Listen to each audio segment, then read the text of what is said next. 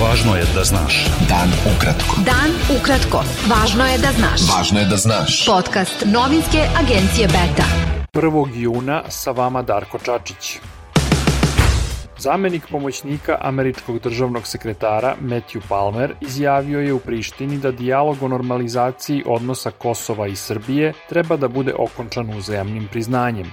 Palmer i specijalni predstavnik Evropske unije za dijalog Beograda i Prištine Miroslav Lajčak rekli su da je na stranama u dijalogu da pronađu rešenje za pitanje zajednice srpskih opština. Kosovski premijer Albin Kurti izjavio je da neće biti formiranja jednonacionalne zajednice opština na Kosovu i da je neophodno da se integrišu svi građani bez obzira na etničku pripadnost. Srpska lista je ocenila da je Kurti tom izjevom javno pokazao da ne želi dijalog i normalizaciju odnosa. Predsednik Skupštine Srbije Ivica Dačić razgovarao je u Moskvi sa ministrom spoljnih poslova Rusije Sergejem Lavrovom o dijalogu Beograda i Prištine, situaciji u regionu i globalnoj političkoj sceni. Lavrov je rekao da će Rusija nastaviti da pruža podršku Srbiji u očuvanju teritorijalnog integriteta i suvereniteta, i da će prihvatiti rešenje za Kosovo prihvatljivo za Beograd. Najnoviji podaci Ministarstva zdravlja Srbije pokazuju da se u zemlji i dalje smiruje epidemija koronavirusa.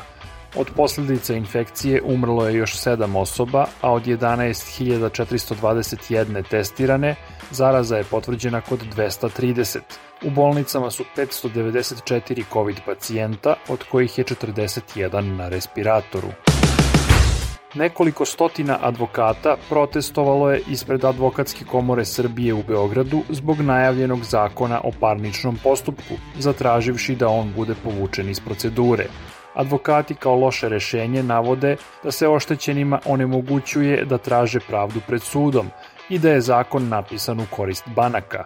Advokatica Jelena Pavlović pozvala je ministarku pravde Maju Popović da oformi novu radnu grupu za izradu zakona.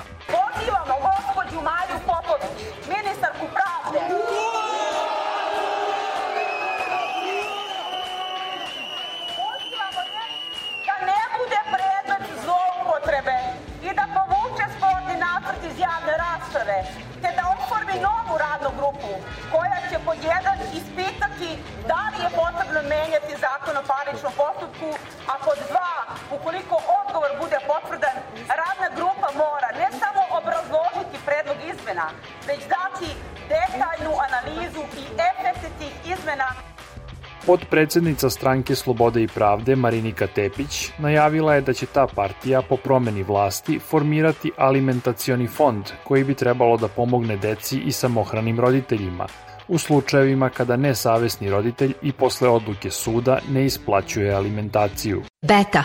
Dan ukratko. Budi u toku. Šef ruske diplomatije Sergej Lavrov izjavio je da Moskva ne očekuje istorijske odluke koje će dovesti do temeljnih promena na predstojećem samitu predsednika Rusije i Sjedinjenih američkih država Vladimira Putina i Josefa Bajdena. Dva lidera će se sastati 16. juna u Ženevi. Ministar spoljnih poslova Nemačke Heiko Maas potvrdio je da Berlin pregovara sa Vašingtonom u pokušaju da reši spor dve zemlje o rusko-nemačkom gasovodu Severni tok 2. Vašington se protivi gasovodu koji je sada 95% završen i pokušavao je da spreči realizaciju tog projekta, navodeći da on ugrožava energetsku bezbednost Evrope i da povećava uticaj Rusije. Američki vrhovni sud presudio je da kompanija Johnson Johnson mora da plati 2 milijarde dolara odštete ženama koje tvrde da su dobile rak jajnika zbog upotrebe talka te kompanije. U Nemačkoj je počeo eksperiment u okviru kojeg će grupa odabranih građana u naredne tri godine primati bezuslovni osnovni dohodak od 1200 evra mesečno. To je deo pilot projekta čiji je cilj da se istraže efekti bezuslovnog osnovnog dohodka – Prijavilo se više od 2 miliona ljudi, a na kraju je odabrano 122. Učesnici nisu morali da dokazuju da imaju bilo kakvu potrebu za novcem, a tokom projekta smeju da rade šta i koliko žele. Oni nemaju nikakve obaveze prema finansijerima projekta, izuzev što moraju da popune 7 online upitnika u roku od 3 godine koliko traje studija. Srpski futbalski trener Siniša Mihajlović ostaće na klupi Bolonje i sledeće sezone. Do sada se pominjalo da je Mihajlović među kandidatima za preuzimanje Intera i Lacija. Bilo je to sve za danas. Sa vama je bio Darko Čačić. Do slušanja. Pratite nas na portalu beta.rs. I društvenim mrežama. Važno je da znaš. Dan ukratko. Podcast novinske agencije Beta.